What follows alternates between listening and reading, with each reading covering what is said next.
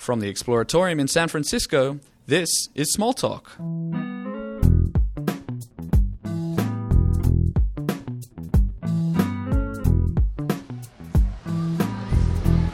We're taking a survey today at the Exploratorium. Could you tell me, are there any products that you use now that were made using nanotechnology?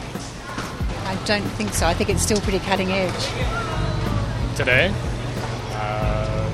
I can't think of anything. They're not advertising it if, uh, if they are. Is there anything you're concerned about nanotechnology being in consumer products? No. No. I think smaller's better. Yeah, it couldn't be any worse than what we're dealing with today.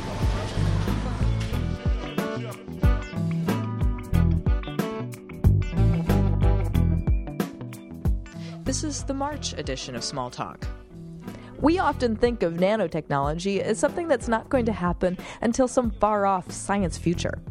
But this month, we'll be talking about the science present nanotechnology products that even you could go out and buy right now. Should these products have some sort of special label? Journalist Philip Ball will tell us what he thinks about that controversy. This month, there's no Nano News quiz. Instead, we're going to go out shopping.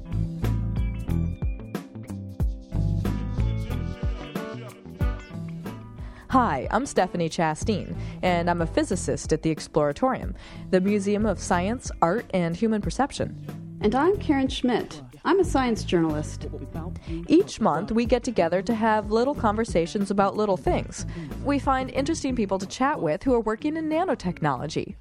That's the science and engineering of things like nanoparticles, which are tiny bits of material, like metals, less than 100 nanometers across. Nanoparticles behave differently from larger chunks of the same material.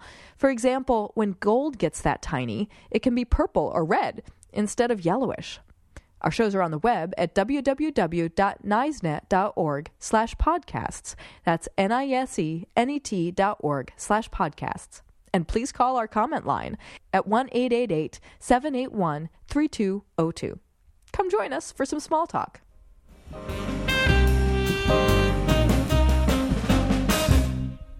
Did you know that nanotechnology is being used to create hundreds of consumer products? Everything from tennis rackets to clothing to skin cream? Actually, this was news to most people, even the federal government, back in March of 2006.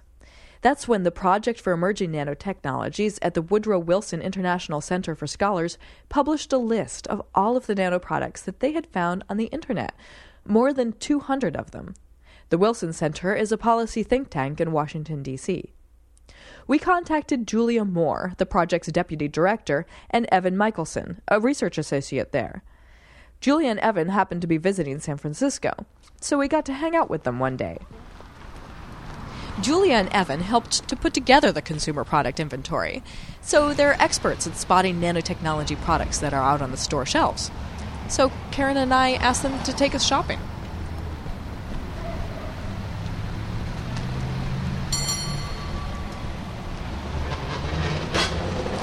First stop, a clothing store. Oh, I think we're right here. Oh, It's over there. It's in the middle of the street. One of the things we were looking for are what are often called affectionately nano pants. Made by a company called Nanotex, these fabrics can be made stain and wrinkle resistant by adding tiny nano sized whiskers to the cotton. Do you have any nano pants, Julia? Yes, I do. I have a nano shirt. Uh, Are they pretty good for traveling then? Because they don't. yes, but most important, it's the stain resistant quality that Yeah. I find uh, better. In fact, Andrew and I were invited to talk at the Royal Evan found the nano pants over in the menswear section. Here we go. So we found a series of pants that have the stress-free label and say liquid liquids beat up and roll off, stains don't take hold, wrinkles disappear, and it says here NanoCare, which is uh, based on uh, Nanotex technology, and there are multiple pants that have this label on them. And if we had a cup of coffee, what I've done with these uh, pants is uh, pour the coffee right on the pants, and the coffee literally just slides off. Wow. And if you feel them, you can feel they feel just exactly like cotton. They don't feel Yeah. any different. You don't have that coating like feel that you got Yeah, in the no. earlier generation of stain and wrinkle resistant clothing. Yeah. You can say they come in many different colors: white, beige, darker blue, black, and they range in price. Looks like uh, twenty four ninety nine. So for twenty nine nine or twenty four ninety nine, you could be on the cutting edge of technology. We also went into a high end gadget store and found a bunch of products using nano sized silver there. Then we found a sporting goods store near the cable car turnaround. Okay.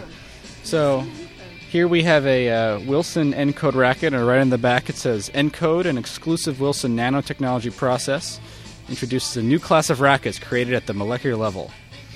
And nCode rackets measure two times stronger, two times more stable, and up to 22% more powerful than ordinary rackets. So there's a whole shelf full of them right here. I'm gonna feel this. Yeah, it's pretty light. They come in different sizes and shapes and colors, and you can get uh, rackets for different kinds of players and for different age groups and for uh, men or women. Well, guess how much this one costs? It's 119.99.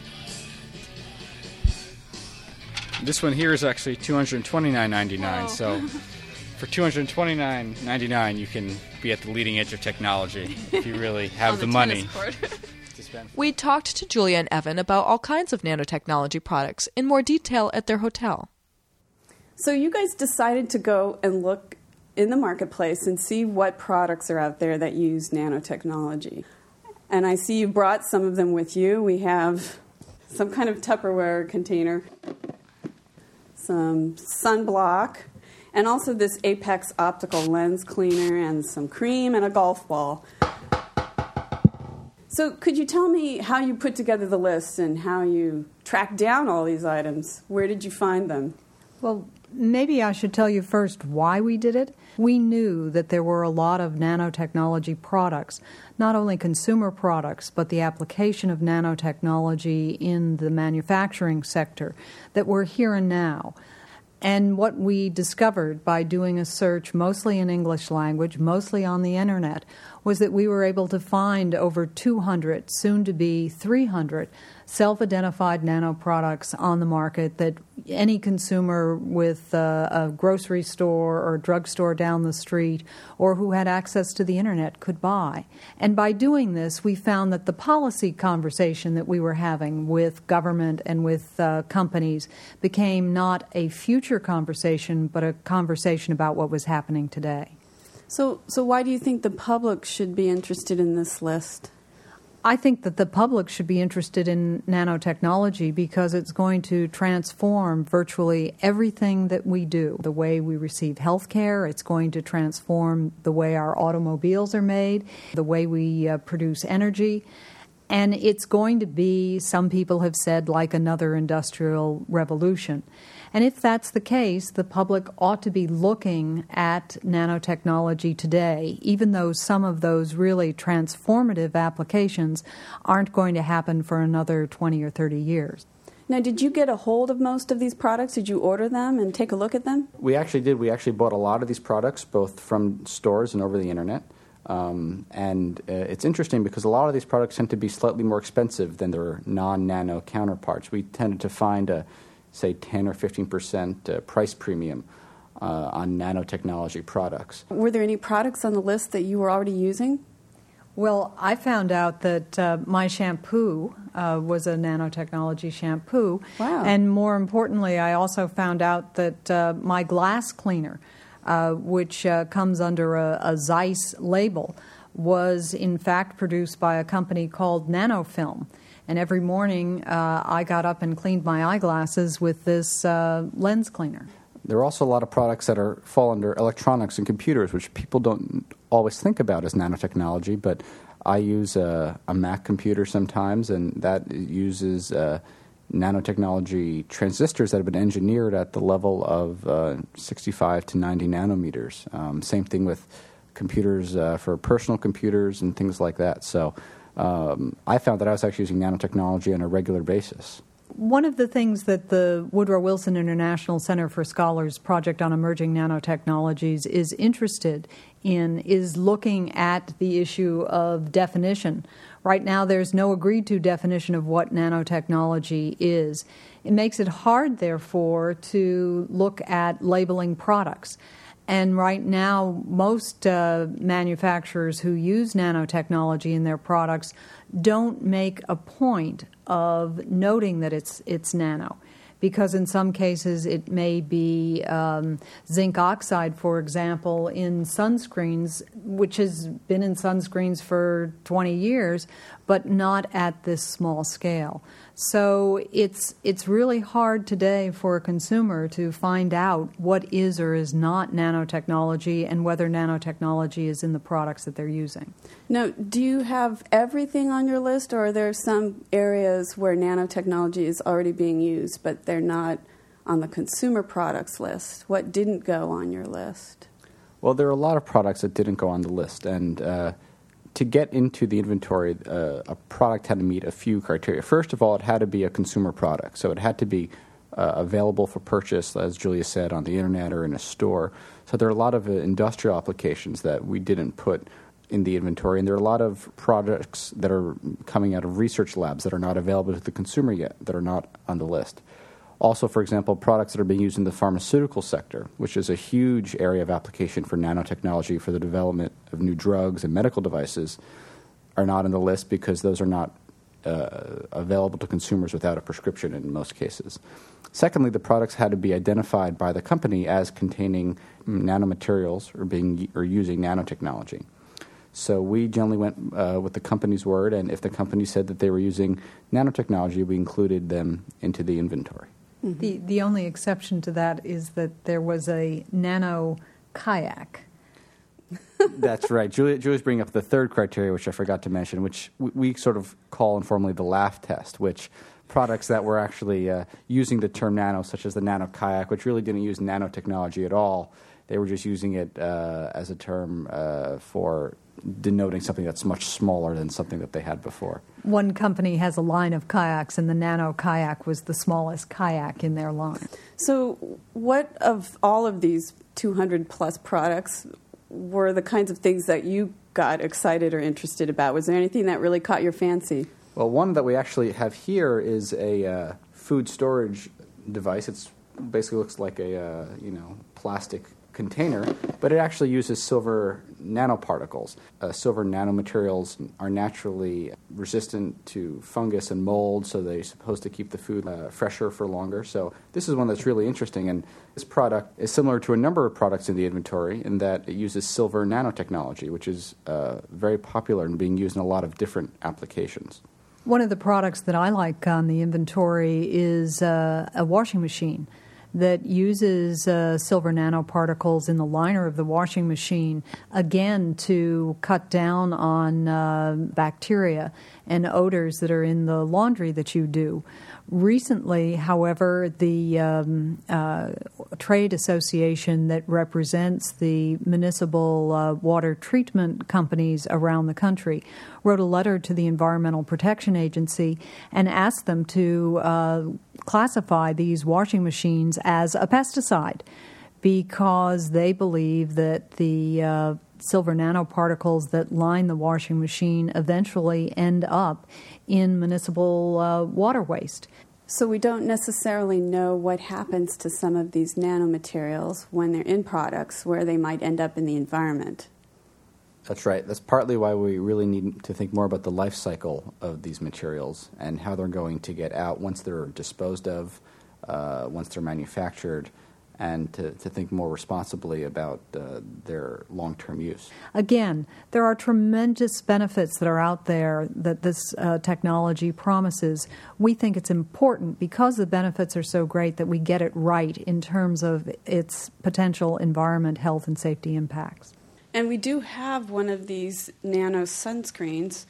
Um, what is it that's nano about this one? As we were saying before, there's a lot of different materials that are being used um, as nanotechnology. There's silver, there's carbon, there's zinc oxide, there's titanium dioxide. So there's not just one class of materials, there's actually a, a whole host of materials that are being used. In sunscreens, uh, zinc oxide and titanium dioxide are the two materials that are used most often to make uh, sunscreens clear. In fact, the equivalent of the American Chemistry Society in Australia uh, endorses nano sunscreens or sunscreens that have nanoparticles in them because they give you a clear protection instead of the uh, white pasty gunk that you so often see on the noses of, of lifeguards. The advantages are largely that people are going to be more likely to use a clear material to get that sun blocking benefit than they are a white paste. Do most of these cosmetics um, undergo safety testing in advance? The real answer to that question is that we don't know because cosmetics in this country um, and elsewhere are largely self regulated. A manufacturer, for a whole host of reasons, not the least of which is product liability, does not want to put an unsafe product out on the market but there's not uh, really a lot of publicly available data on just what kind of safety tests these products have gone through. You're going to have to, as a smart consumer, weigh potential uh, risks versus potential benefits. And that's really one of the reasons behind doing this inventory. We want consumers to be smart and nano savvy and to learn something about nanotechnology and be able to weigh those risks themselves. What's in the golf ball? That makes it nano? Well, I'm not quite sure what's actually in the golf ball. I know that a golf ball is uh, supposed to be engineered at its core to make the core tighter so that when people hit it, it'll actually go farther. For sports equipment, nanotechnology can make things much lighter and much stronger at the same time. So you can drive the ball faster, you can hit the tennis ball farther, um, you can shoot the hockey puck harder. One of the reasons that nanotechnology is being heavily applied in the automobile industry is to make cars lighter, and that's one of the best ways to achieve some fuel efficiency quickly. So we, we have a Brooks Brothers tie here, and it's a, a purple color, and it says it's stain resistant. So what is it that, that's nano about it? So what's nano about it is the way that the cotton was actually manufactured. There are actually little whiskers on the cotton fibers that whisk away moisture. Uh, you also very soon are going to see uh, nanotechnology in fabrics that are used in households for covering sofas and curtains, also in um, uh, rugs. Because you can imagine the fact that they would be uh, stain and dirt uh, resistant is going to be an enormous advantage to uh, people in their homes. And we should also point out that this uh, is just the first wave of, of products, as Julie was saying, that there are probably going to be, over the next few years, more products coming out on the market. Uh, things like better batteries, um, better clothing, that really will ha- could prove to have uh, huge advances um, and benefits for the consumer. These are also probably not the only products that are out there. As Julia said, we only were able to search in English, uh, so there may be products from other countries where we were not able to find information about that. And if people have any information about them, we'd be happy to, uh, to look into that. So we'd be happy to take people's comments and questions as well. We'll keep an eye on it, and thanks for talking with us, Julia and Evan. Thank you, Karen. Thank you very much. Since the Wilson Center first published their list, the number of products has increased from 200 to over 300. You can see their latest list of consumer products on the market through our website at www.nisenet.org/podcasts. This has been Stephanie Chasteen and Karen Schmidt talking with Evan Michelson and Julia Moore of the Woodrow Wilson International Center for Scholars.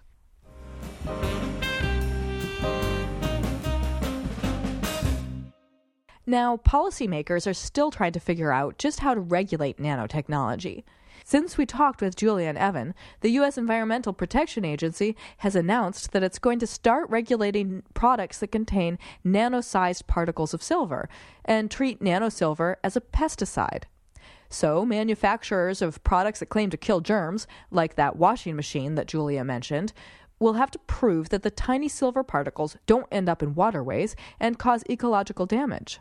In response, some companies are reportedly removing the antibacterial claim on certain nanoproducts, like food storage containers and socks. But what do consumers see when they pick up one of these products in the store? Well, many people think that nanotechnology products should have some sort of label, like the nutrition facts labels on prepared foods. And that would probably be a good thing, because it's good to have information about the things that we buy. But some people think we should go a step further and put a warning or hazard label on all products containing nanomaterials. Philip Ball, a correspondent for the journal Nature, has pondered this idea. In this perspective, Philip shares his views on balancing risks and benefits. Imagine you're out shopping and you pick up a product, a suntan lotion, say, or a golf club, or an MP3 player, that has a label saying, Warning, nano hazard. That sounds pretty alarming, doesn't it? But what would it mean? What is a nano, and why is it a hazard? The ETC Group, an environmental organization based in Canada, has launched a competition to design such a warning symbol equivalent to those used for biological or radiation hazards.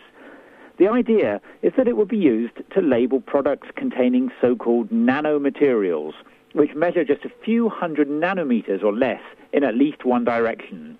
In other words, they are incredibly small or thin or narrow. A stack of 2,000 sheets each 10 nanometers thick, is about as thick as a sheet of writing paper. The ETC group thinks that all nanomaterials are potentially dangerous. But if that's so, we'd need to stick the nanohazard label everywhere. It would need to go on every living organism for a start. Our bones, for example, are full of nanoparticles. We will put it on computers and CD players, and just about every other electronic device that contains films of material just several nanometers thick, as most of them do, including the iPod Nano. And because vehicle exhaust fumes are a major source of sooty nanoparticles, even the air we breathe will formally become a nano hazard, although it's not clear how we might label it.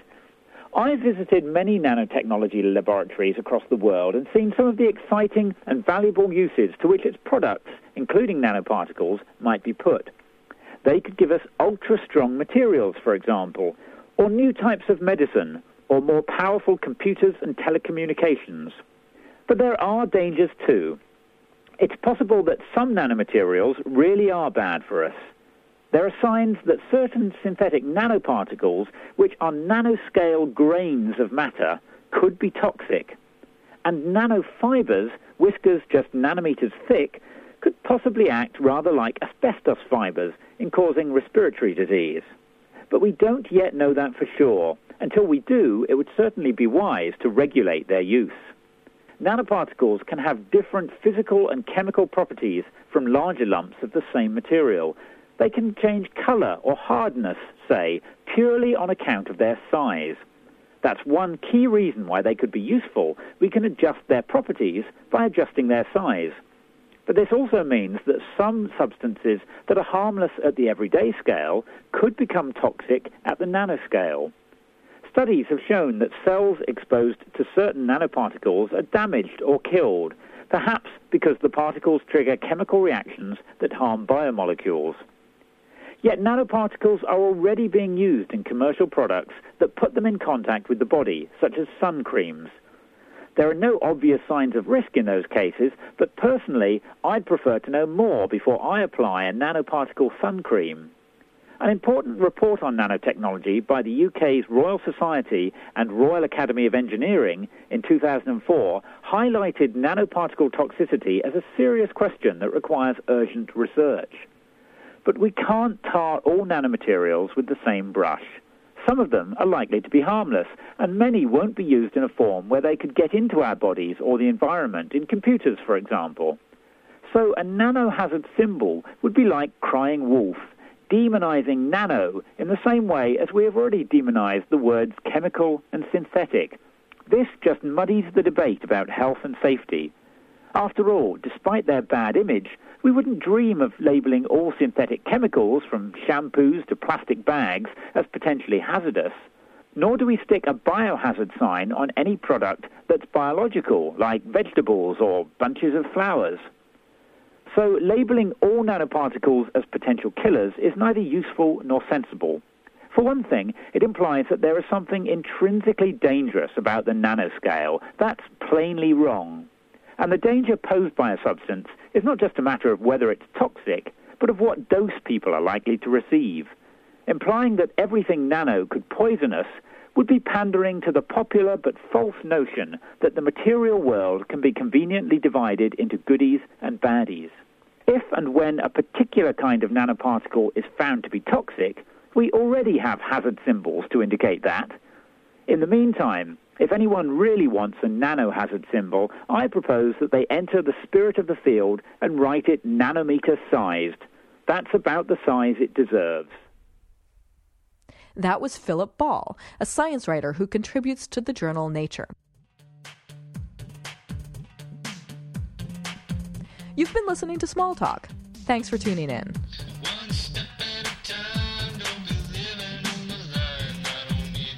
Today's show was written and produced by Stephanie Chasteen and Karen Schmidt for the Exploratorium and the Nanoscale Informal Science Education Network. We are supported by the National Science Foundation. You can find us on the web at www.nisenet.org slash podcasts. That's N-I-S-E-N-E-T dot org slash podcasts. Or email us at smalltalk at exploratorium.edu.